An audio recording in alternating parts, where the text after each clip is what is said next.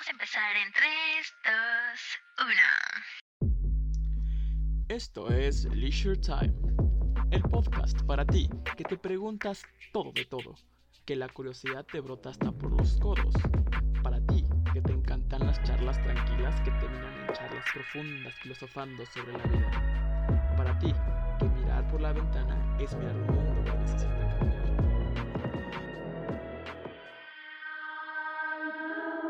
Hola, hola, hola. Segundo episodio de este maravilloso año 2021. ¿Cómo les está yendo? Quiero que nos cuenten en este espacio, en este tiempo, que lo piensen y que tomen tanto lo bueno como lo malo y de alguna forma agradecer cada cosa que les está sucediendo, ya sea como aprendizaje, ya sea como fortuna, bendición o la palabra que quieran usar. Cuéntenme Ramco y Celi, ¿qué bebida traen el día de hoy? Pues yo eh, me gustaría que empezara Celi. que dijeras Ok. Hola a todos. Eh, pues el día de hoy estoy tomando un agua fresca de Jamaica. Entonces, eh, está tranquilo, está tranquilo para, para el episodio del día de hoy. Nice. Pues yo este, ando con un tecito de, este, de manzana con canela porque tengo frío y creo también pues, es algo tranquilo para el día de hoy. Creo que es algo eh, bastante ad hoc. ¿Y tú, Dani? Bien todos. Pues también soy del team tecito. Traigo té de ah, menta, manzanilla y jengibre. ¡Uh, la, la! Vaya, Está muy bueno. Qué rico. Sí, está muy bueno. Y justo para el frío también, delicioso. Y tú, querida persona que nos escuchas, ¿qué bebida preparaste para el día de hoy? Mmm, suena muy bien. Sonó como la exploradora, ¿eh? Excelente. Es interactivo, es lo que no saben. Exacto, Estamos es que no subiendo el nivel. Estamos mejorando Nice. esto. ¡Woo! Bueno, hoy es un día muy especial, es un episodio muy especial. Como todos, la verdad siento que cada episodio digo como, wow, sí, escúchalo, es mi favorito, pero es que, es que están muy buenos, las charlas se arman muy buenas, oigan. bueno, hoy queremos conmemorar el Día Internacional de la Fraternidad Humana. Para esto, le voy a solicitar de la forma más amable que puedo a Ramco que nos deleite con el mensaje que la ONU comparte. Adelante, Ramco. Muchas gracias, Dani. Bueno, pues este, primero que nada, igual este, mencionar que pues en, toda esta parte de los días internacionales en la ONU se tiene como el, que se, el por qué se celebran, eh, digamos que una guía de estos días internacionales que pues como, como bien lo dice la palabra, ¿no? Nos ayudan a conmemorar, que es lo mismo que, en, que en el Día Internacional de la Mujer, creo que ya muchas veces he escuchado esta parte, ¿no? Y pues el texto dice así.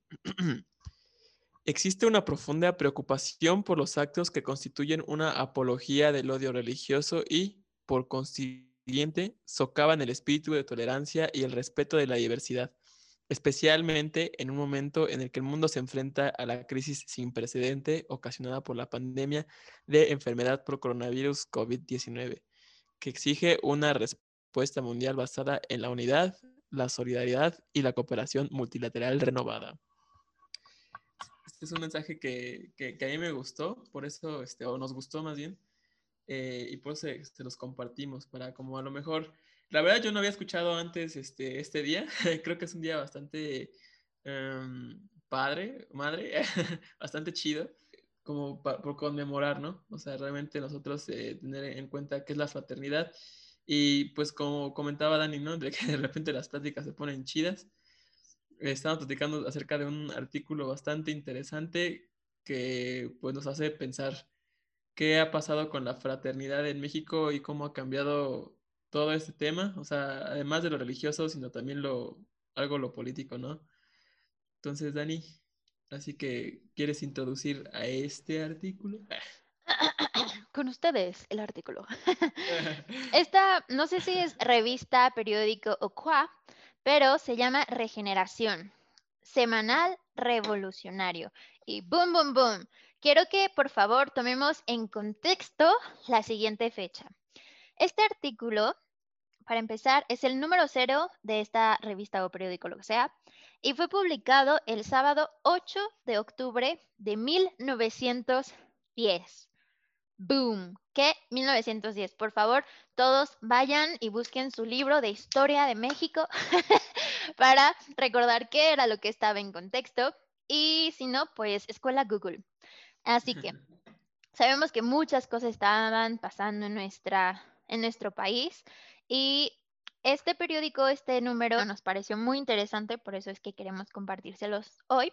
Se los vamos a dejar en el link en bio de Instagram para que también ustedes puedan tenerlo cerca y leerlo y sentirlo y, cuestionarlo y compartirlo con quienes ustedes quieran. Trae varias notas, pero en específico hoy vamos a leer uno que se titula Libertad, Igualdad, Fraternidad, justo para acompañar y reflexionar, como Ramco ya lo mencionó, este valor sobre fraternidad. ¿Qué lejos está el ideal? ¿Qué lejos? Espejismo del desierto, ilusión de la estepa, imagen de una estrella titilando en el fondo del lago. Primero, en un abismo insondable el que separaba la humanidad de la tierra prometida. ¿Cómo llenar ese abismo? ¿Cómo cegarlo? ¿Cómo alcanzar la risueña playa que adivinamos que existe en la orilla opuesta? El árabe sediento ve de repente agitarse a lo lejos la melena de las palmas y hacia allá fustiga su camello. Vana empresa. Avanza hacia el oasis y el oasis parece que retrocede siempre la misma distancia entre él y la ilusión, siempre la misma. Defendiendo el abismo están las preocupaciones, las tradiciones, el fanatismo religioso, la ley. Para poder pasar es preciso vencer a sus defensores hasta llenar de sangre ese abismo y enseguida embarcarse, nuevo mar rojo. Y a llenar ese abismo se han dedicado los hombres generosos a través de los tiempos con sangre de malvados. Ay, y con su sangre también. Pero el abismo no se llena. Podría vaciarse en él la sangre de toda la humanidad sin que por eso se llenase el abismo.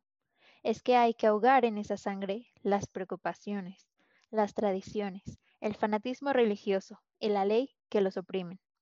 Las grandes revoluciones han tenido por objetivo esas tres palabras, libertad, igualdad, fraternidad, han figurado inscriptas en cien banderas y cientos de miles de hombres las han tenido en sus labios al expirar en los campos de batalla.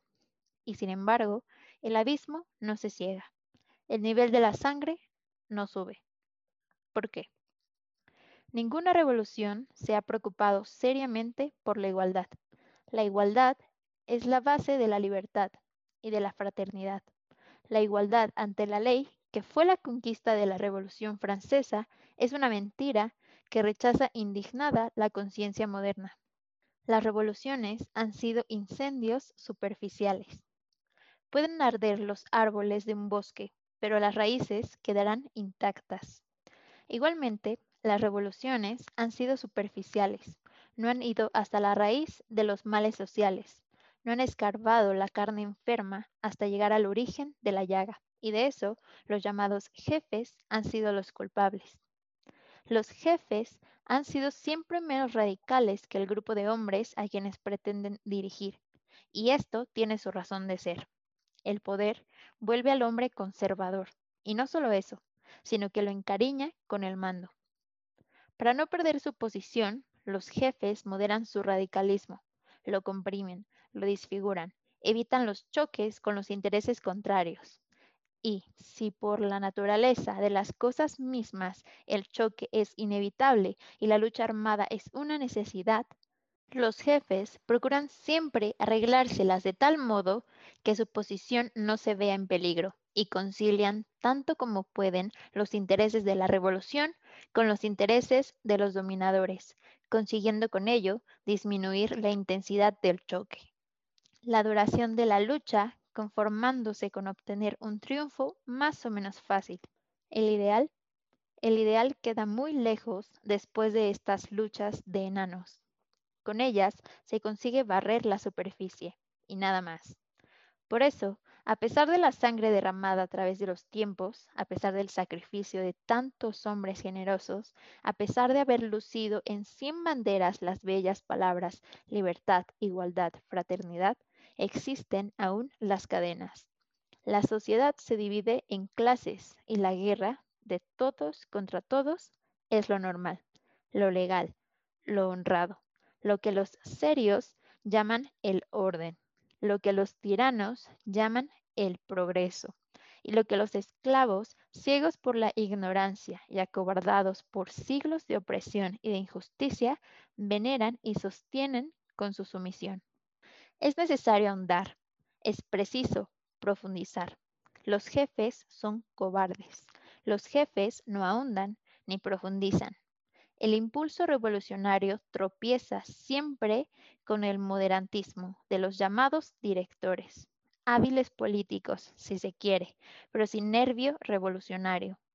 Sobre lo que es necesario poner valerosamente las manos si se quiere hacer obra revolucionaria y no obra de políticos vulgares, de ambiciosos de puestos públicos. Es sobre la propiedad territorial pues mientras la Tierra continúe siendo la propiedad de unos cuantos, mientras haya millones de seres humanos que no cuentan más que con el reducido espacio de tierra que ha de amortajar su cadáver cuando mueran, mientras los pobres continúen trabajando la tierra para sus amos, cualquier revolución no tendrá otro desenlace que el cambio de amos, a veces más crueles que aquellos a quienes se acaba de destronar. La revolución es inminente.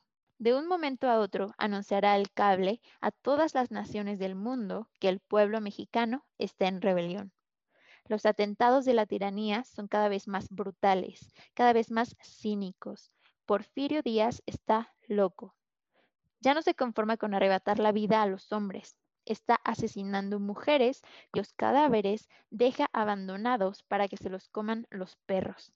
La bestia vieja está precipitando la revolución y de ella se aprovecharán las ambiciones si el pueblo no toma la posesión de la tierra. Libertad, igualdad, fraternidad.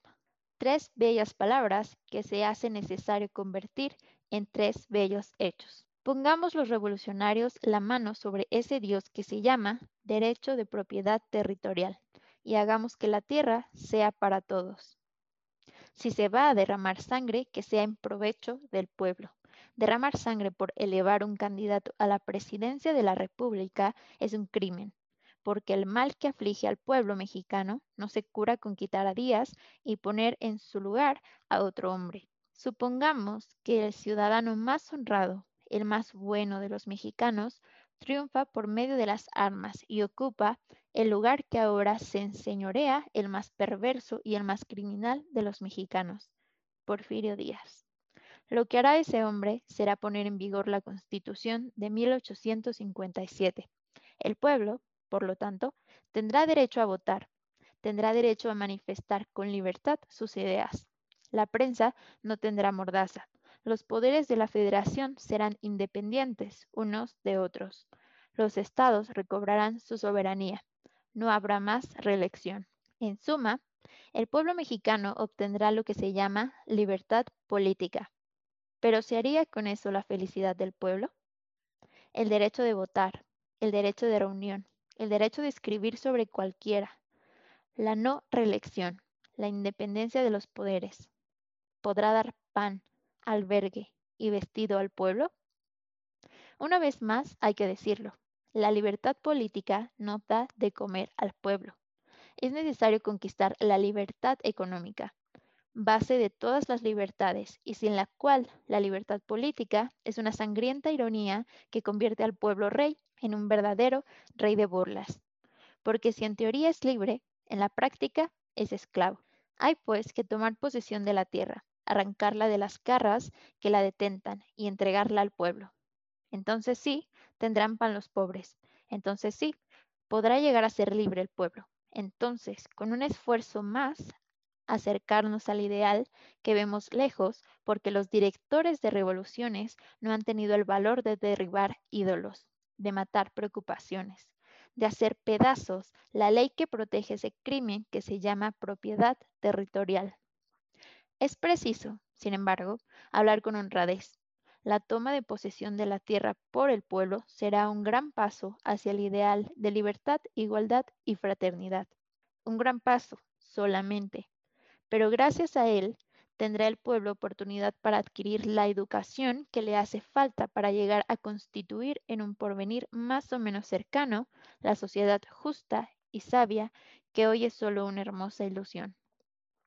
Y mientras no se avance valerosamente por el camino de la liberación económica, no se hará obra sana. La libertad no puede existir mientras sea una parte de la sociedad la que haga las leyes para que las obedezca la parte restante. Pues es fácil comprender que nadie hará una ley que sea contraria a sus intereses. Y como es la clase que posee la riqueza la que hace las leyes, o al menos la que ordena que se hagan, estas tienen que resultar en todo favorables a los intereses del capital y por lo mismo desfavorables para los intereses de los pobres. He aquí la razón de por qué la ley no alcanza a castigar a los ricos ni molesta a estos para nada. Todas las cargas sociales y políticas recaen sobre el pobre. Las contribuciones tienen que ser pagadas exclusivamente por los pobres. Los servicios gratuitos como rondas, fatigas y otras pesan exclusivamente sobre las espaldas del pobre. El contingente para el ejército se recluta únicamente entre los proletariados. Y en la casa pública no se degradan las hijas de la burguesía, sino las hijas de los pobres. No podía ser de otro modo. Sería absurdo pensar que los ricos hacen la ley contra ellos mismos. ¿Puede en tales condiciones existir la igualdad? Socialmente, la igualdad es una quimera bajo el régimen actual. ¿Cómo pueden ser iguales el pobre y el rico?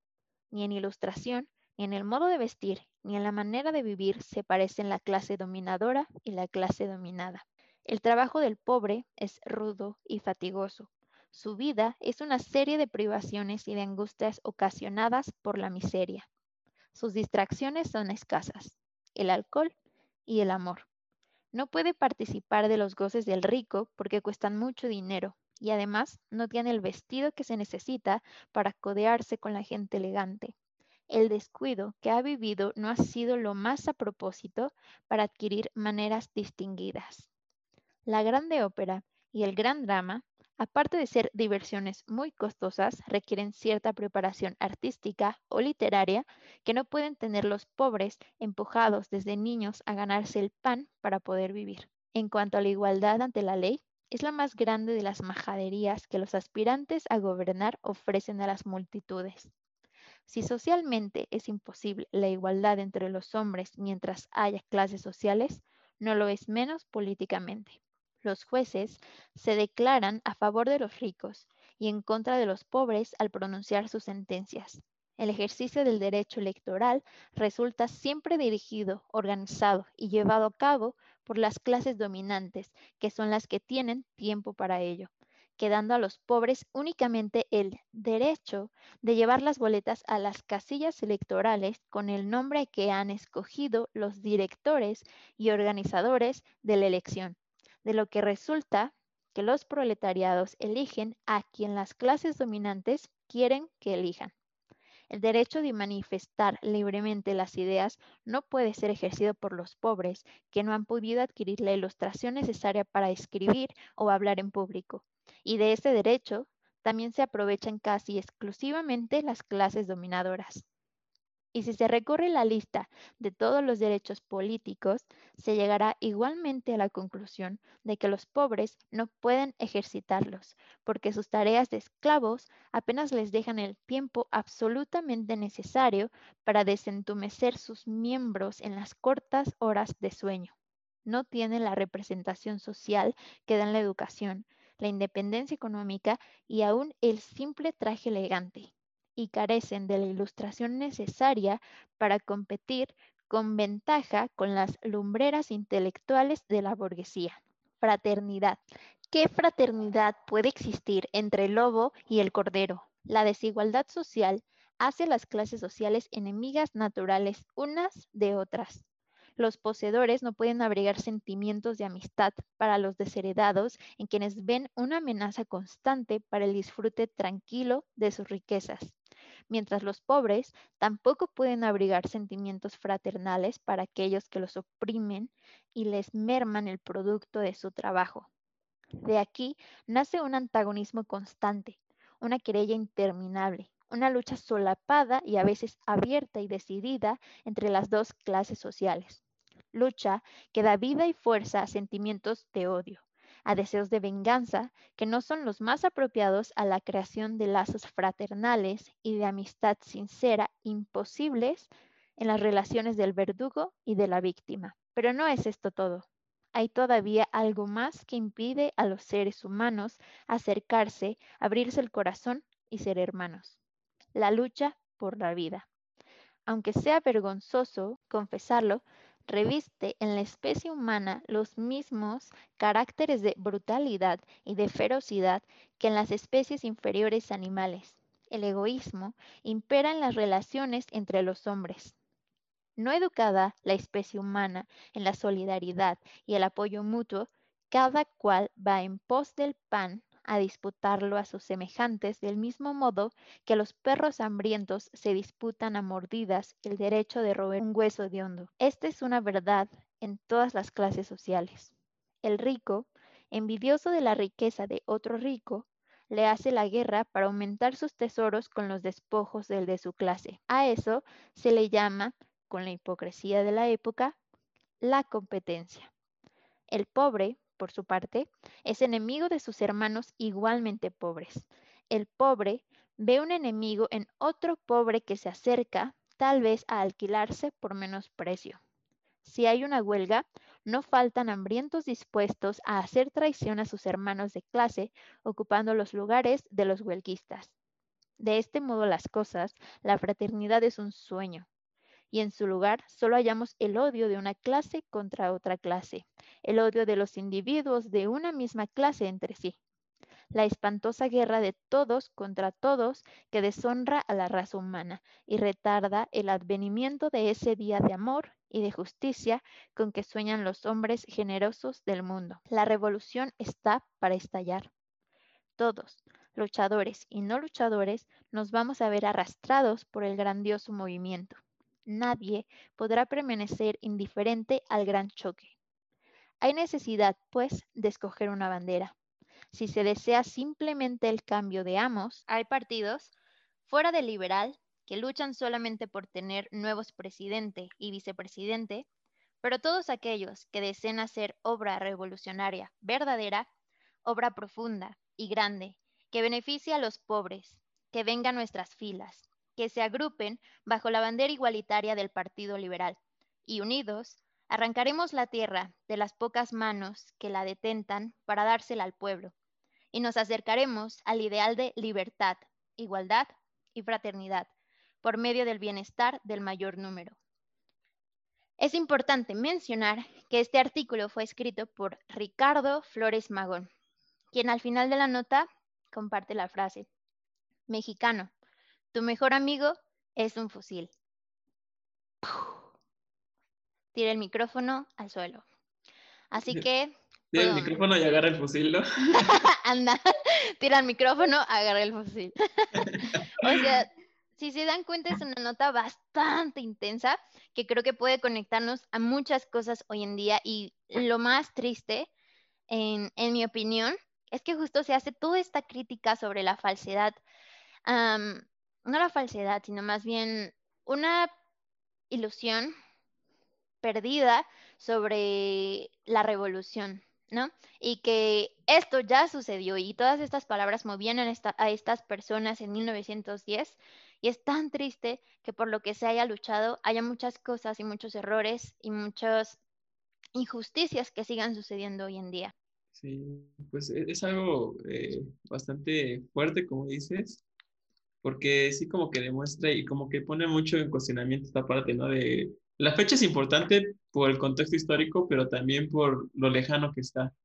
Para, bueno, para nosotros que somos jóvenes, 1910 pues suena bastante lejano, ¿no? Y este, y, y te pone a pensar así como de, bueno, o sea, después de tantos años, ¿qué, qué ha pasado, no? ¿Cómo, cómo ha cambiado? Eh, ¿Si ha cambiado algo? ¿No? Así como de... Y puedes encontrar como que cosas que aplican mucho este, para nuestra, nuestra época. Eh, incluso también pues, se pueden conectar con diferentes libros o cuestiones pues, históricas. ¿no? O sea, por ejemplo, ahí también comentaba sobre el, eh, la región más transparente, ¿no? Que, que también creo que es un libro que también tiene muchas cosas interesantes respecto a estas reflexiones, ¿no? A mí, por ejemplo, me gustaría como empezar a propósito de eso con un fragmento del, este, del artículo que, que me llamó mucho la atención. Eh, digamos que voy a resumir dos, dos párrafos pequeños en, en uno, ¿no? Que uno es, ninguna revolución se ha preocupado seriamente por la igualdad. La igualdad es la base de la fraternidad, de la, de, oh, perdón, Ninguna revolución se ha preocupado seriamente por la igualdad. La igualdad es la base de la libertad y de la fraternidad. Y también viene un poquito después, pueden arder los árboles de un bosque, pero las raíces quedarán intactas. Hay que atacar las raíces, ¿no? Entonces, escogí eso de alguna manera porque, pues sí es cierto, ¿no? O sea, al final de cuentas, eh, cuando se, se preocupa uno realmente por la igualdad, cuando hay un cambio de poderes, ¿no? Y que también viene más adelante como que en esta parte, ¿no? Y que es lo que también comentaba que lo relaciono yo mucho con la parte de, de, de, la, de cuando no respetamos las creencias de los demás, ¿no? Que empieza a ver ahí como de, de que ya no, ya no eres igual porque crees diferente, eh, piensas diferente a mí, ¿no? Uh -huh. Y pues también ya también se va, al final de cuentas, no, y no me quiero meter mucho en eso, pero pues las religiones también se empiezan a volver también un tema político. Entonces, pues igual, si no hay como este tema de, igualdad primero, pues eh, realmente eh, no, no, vamos a poder vernos a, los demás con un sentimiento de fraternidad, ¿no? Y yo creo que pues todo eso pues se va relacionando poco a poco eh, mediante nosotros vamos ahondando en esas raíces, porque podemos hacer un cambio superficial con, este, con nuestra hoz, ¿no? Y, y, lo que sea, cortar, como dice, quemar el bosque, pero pues si las raíces siguen igual, pues van a, va a crecer pues similar, ¿no? Y yo creo que es importante en, en todos los movimientos. Y, y, yo creo que pues esa raíz va muy relacionada con el episodio anterior, que creo que es la, la educación, ¿no? Sí, totalmente.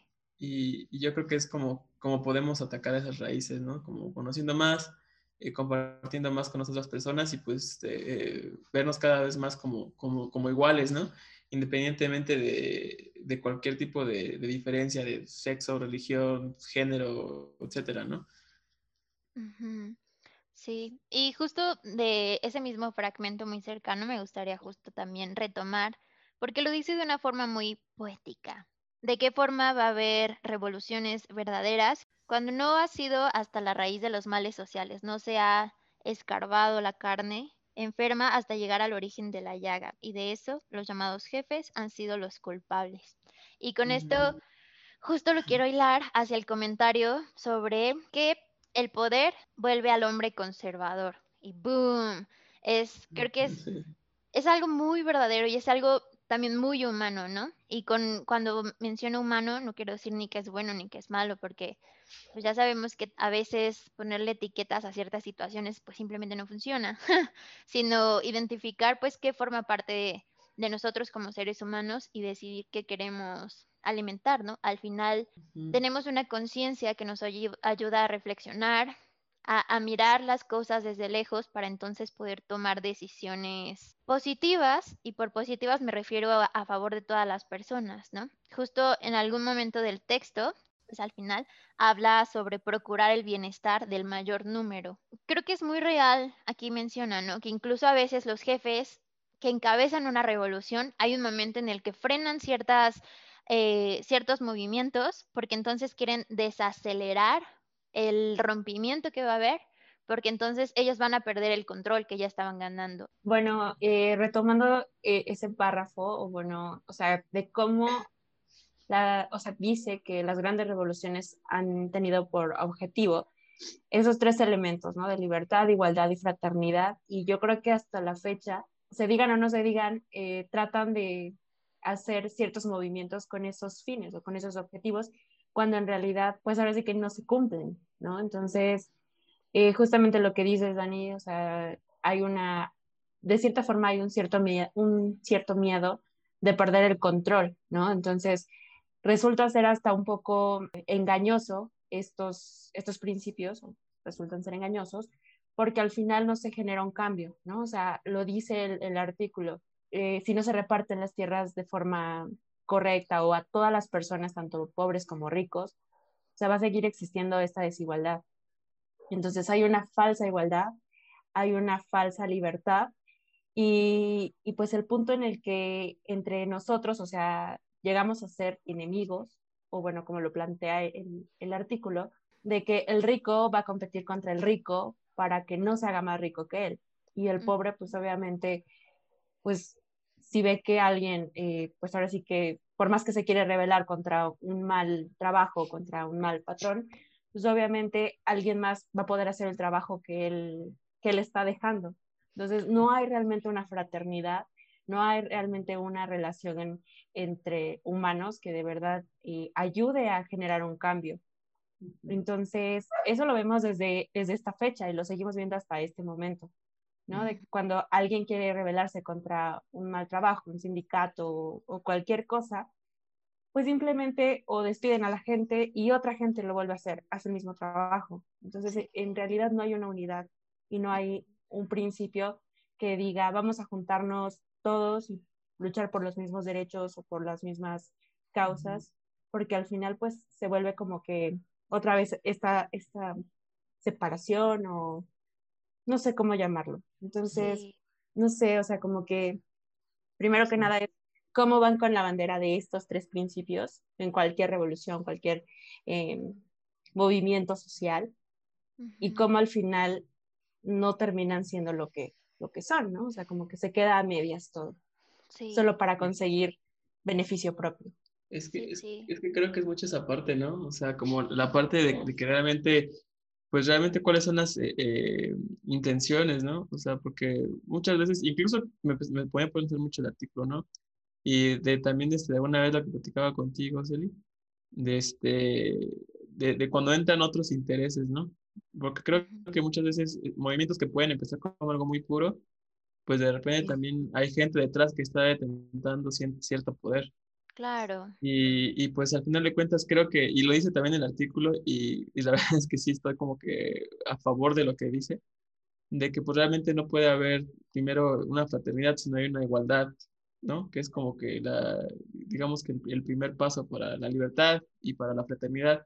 Mientras haya eso, ¿no? O sea, esa división de este, empleado, patrón y todo eso, ¿no? Que una, una organización, una, una este, empresa tiene la, la parte de la gestión y todo eso, este, no me quiero meter mucho en ese tema, porque creo que es algo, este, pues que hay gente que puede hablar mejor de, de, ese tipo de cuestiones, pero sí creo que es algo bastante rescatable, ¿no? Eh, porque al final de cuentas, como dices, el que, el que pelea las, las guerras del, del rico es el pobre, ¿no? Uh -huh. y, y, les, y les comentaba. Uh, lo que les decía de la canción de Black Sabbath, que se llama Warpix, está muy buena, escúchenla. que, que solamente, ¿qué es lo que dice? No, solamente este, los mandan a la guerra y por qué deberían ir ellos a la guerra si hay alguien más para pelearlas, ¿no? ellos solamente Exacto. cosechan los, los frutos de, de esas guerras. ¿no? Vaya, sí. Y mientras tanto, pues otras personas ahí, eh, pues ahí peleando, pero pues, ¿por qué los mandan así? Pero eso, ¿por qué no los ven como un igual? No uh -huh. los ven como un hermano, hermana, como, eh, digamos que es espíritu fraternal, y ni siquiera el prójimo, ¿no? Es decir, somos simplemente seres humanos con diferentes ideas, pero pues, pues estamos viviendo en esta misma tierra, en esta misma, este, bueno, puede que vivamos en diferentes realidades, ¿no? Uh -huh. Pero pues estamos viviendo en este mismo espacio, ¿no? Este mismo tiempo. Exacto, sí. Y sí, creo que el tema de la clase es algo que sí viene, eh, la, lo que comentamos al principio, ¿no? Clase, política, religión, todo eso, cosas que tienen como que ciertas cositas que nos impiden eh, cultivar este espíritu de fraternidad, ¿no? Pero creo sí. que sí es algo importante y creo que es el fin del día, ¿no? Lo importante es reflexionar de qué es lo que nos está deteniendo para una visión fraterna. Sí, justo del texto pues quiero retomar eso, ¿no? Que ah, habla sobre los males sociales, aquello que nos enferma. Y creo que desde ahí podríamos empezar a, o sea, desde lo individual, empezar a hacernos la pregunta de qué nos enferma como sociedad. Incluso a mí, ¿qué me enferma como una persona o un, individuo parte de una sociedad? Porque a veces notamos como aquello que nos daña a nosotros o tomamos decisiones de acuerdo a lo que va a beneficiarnos o lo que tenemos ganas de hacer, eh, incluso consumir, pensar, decidir, bla, bla, bla, pero a veces nos perdemos como el efecto grande, ¿no? Que tiene la imagen, porque por más que uno diga, ay, solamente es una pequeña acción y solamente me va a afectar a mí, Así como lo hemos dicho con apoyar, con acciones pequeñas, creo que también, pues todas nuestras acciones a fuerzas tienen un resultado en, algo más grande. Y creo que esa pregunta sería muy buena que nos hiciéramos y que les invitamos a que se hagan, ¿no? ¿Qué, ¿Qué nos puede estar enfermando como sociedad? Y también sobre esto me gustaría retomar una frase muy interesante que menciona Ricardo Flores Magón. La lucha por la vida, aunque suene vergonzoso, revisto en la especie humana los mismos caracteres de brutalidad y de ferocidad que en las especies inferiores animales. Para empezar, se me hace fuerte decir inferiores animales, ¿no? Porque ya hemos comprendido que hay muchas cosas dentro de creer que el ser humano es, está en el pico de esta pirámide. Pero bueno, dentro, quiero comentar algo que dentro del yoga se menciona y que es hablar sobre lo más valioso que compartimos todos los seres vivos y que nos vuelve desde ahí iguales y nos vuelve parte de, un todo muy enorme es que compartimos la vida. Punto. Si lo vemos desde ahí es algo, uno, hermoso y dos, que justo por esto que compartimos y que estamos, como Ramco lo decía, que compartimos espacio y tiempo, yo pienso que debería de haber respeto y consideración. Y que efectivamente creo que una de las enfermedades del ser humano es, es esta ferocidad por sobrevivir que deja de contemplar a otros seres vivos o a otros seres humanos dentro de sus decisiones. Y por eso hay esto, ¿no? Por ejemplo, también menciona que los ricos son quienes crean las leyes para no seguirlas, pero sí para que los pobres las ejecuten. Y en estos momentos podríamos como generar la pregunta de cómo vemos en nuestra sociedad eso, sigue sucediendo, no sigue sucediendo. Ustedes sabrán, ustedes dirán. Entonces. México, chale, chale time. Chale time, sí. Y, por ejemplo, otro punto muy importante y que también lo conecto con el episodio anterior, es que hablamos sobre la educación, ¿no? Que el artículo comenta, el derecho de manifestar libremente las ideas no puede ser ejercido por los pobres, que no han podido adquirir la ilustración necesaria para escribir o hablar en público, y de ese derecho también se aprovechan casi exclusivamente las clases dominadoras. Vuelve a ser una invitación para reflexionar los privilegios que tenemos de, de poder adquirir educación, de poder reflexionar, de poder cuestionar, de acercarnos, preguntar, investigar y con esa información realmente, ahora sí que la información es poder, ¿no? El conocimiento es poder, porque al menos te da opciones para tomar decisiones distintas y no solamente pues seguir como borregos dentro de muchos sistemas que existen y que siento yo que muchas veces están construidos para que estos problemas se sigan produciendo porque estos problemas permiten que ciertas personas sigan arriba y ciertas personas sigan abajo. No, pues totalmente de acuerdo con lo que con lo que comentas, ¿no? Igual, este, me quedo pensando mucho y, estaba buscando aquí en este, creo que no lo subrayé en el artículo, pero está por ahí, que justamente comentaba como esta parte de la repartición a la libertad como un primer paso para esa libertad y fraternidad y después como de alguna manera eh, que eso iba a darle pie a la, gente a educarse, ¿no? Aunque yo lo veo un poco diferente porque yo creo que a lo mejor, pues no sé, está, es como un, un albur, ¿no? Lo veo como un círculo vicioso en este tema de la educación porque ahorita comentan en ese sentido, ¿no? En la parte de, de llamamos, llamémoslo rico y pobre, ¿no? Que pues mucha de la educación es gestionada o eh, de alguna manera ahí es, pues sí, organizada por, por, la gente en el poder y los que la reciben pues son, es el pueblo, ¿no? Lo que digo es que un círculo vicioso porque dices, bueno, ¿cuándo vas realmente a querer tú que, que sea una educación verdaderamente de calidad porque entre más este, educado estés, eh, te cuestionas más cosas, ¿no? Yo creo, y creo que también te cuestionas y, y no aceptas varias cosas entre más educación tengan, ¿no? Y y pues ha sido creo que a lo mejor hasta una frase algo cliché, ¿no? De que el, peor enemigo del, del, del, poder o el peor enemigo de, que de sistemas eh, totalitarios o este tipo de cuestiones, pues es la educación, ¿no? El, cuestionar y poder este, levantar la voz ante muchas injusticias, ¿no? Y el saber cómo, de la importancia de la educación y pues, no sé, yo pensando a lo mejor, es, es mi forma de pensar, ¿no? Pero creo que el gobierno no te la va a dar como fácil para que te puedas tú eh, educar mediante eh, la educación normal, ¿no? Creo yo. Sí, la verdad es que es fuerte y también es triste porque ah, la educación en, en muchos sitios, sobre todo la educación pública, no siempre es de calidad, ¿no? Y con esto no quiero decir que no haya buenos maestros o sistemas o escuelas que sí tengan este cuidado por lo que comparten con sus alumnos, pero lamentablemente también he tenido la experiencia pues cercana de conocidos o conocidas que no han experimentado pues una buena educación en ciertos lados, ¿verdad?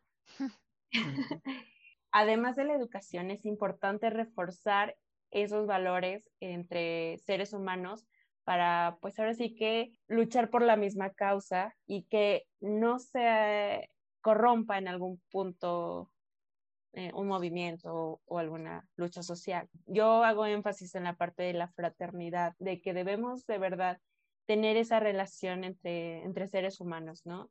Entre hombres, mujeres, o sea, volver a los, a los valores principales, que es el respeto, la tolerancia y ahora sí que luchar todos por una, una misma causa, ¿no? Entonces siento que eso es lo que se tiene que reforzar desde la desde la familia, los amigos, entre nosotros, o sea, en las redes sociales. Ahorita ya, eh, pues ahora sí que pasándolo, pasándolo a un plano más actual, entre nosotros y nuestras relaciones cercanas, ¿no? Las, las, relaciones interpersonales.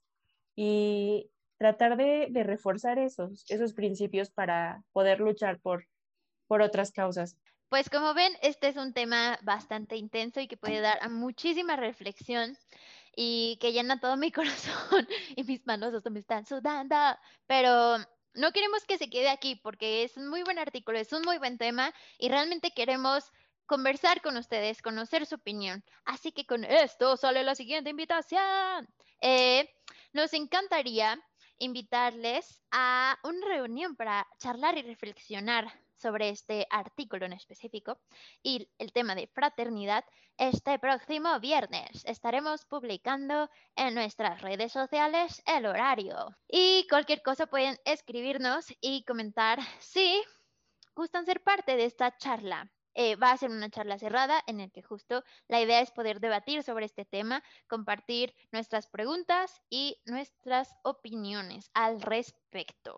Y pues eso es todo por hoy, pero que no se quede aquí. Realmente háganse muchas preguntas, reflexionen, coméntenlo, compartan y pues esperemos verles este viernes para charlar más a fondo.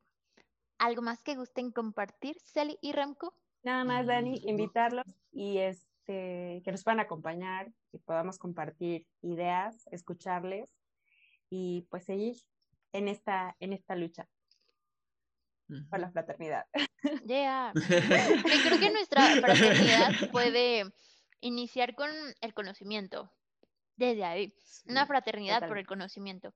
Y que eso ya puede repercutir en muchas cosas, como el efecto mariposa. Sí, exacto. Conocimiento y reconocimiento del otro como, como otro ser humano, como decía Celina. Igual. Al de cuentas no dejamos de ser, exacto, no dejamos de estar compuestos de la misma materia no, dejamos de ser costales de carne que sostienen estos huesos y músculos, ¿no? O sea, al final de cuentas, todo eso, todo eso es ideológico y, creo que el ser humano tiene la, una capacidad muy grande para transformar su entorno para bien, desgraciadamente también para mal, pero, pero hagámoslo por, por, un bien, ¿no? Por justamente a ver a, todos las, los y las demás personas, bueno, las demás personas o los demás seres humanos, lo que sea, este, de más seres vivos, como, como se debe, ¿no? como cohabitantes, coexistentes de este universo, ¿no? De este planeta. Amén. Ya. Exacto. Muy Sí, sí. bello. Pues les mandamos un abrazo y de verdad, anímense, escríbanos. Vamos a charlar mucho de este tema y muchos otros más. Cuídense. Un abrazo. Bye. Bye.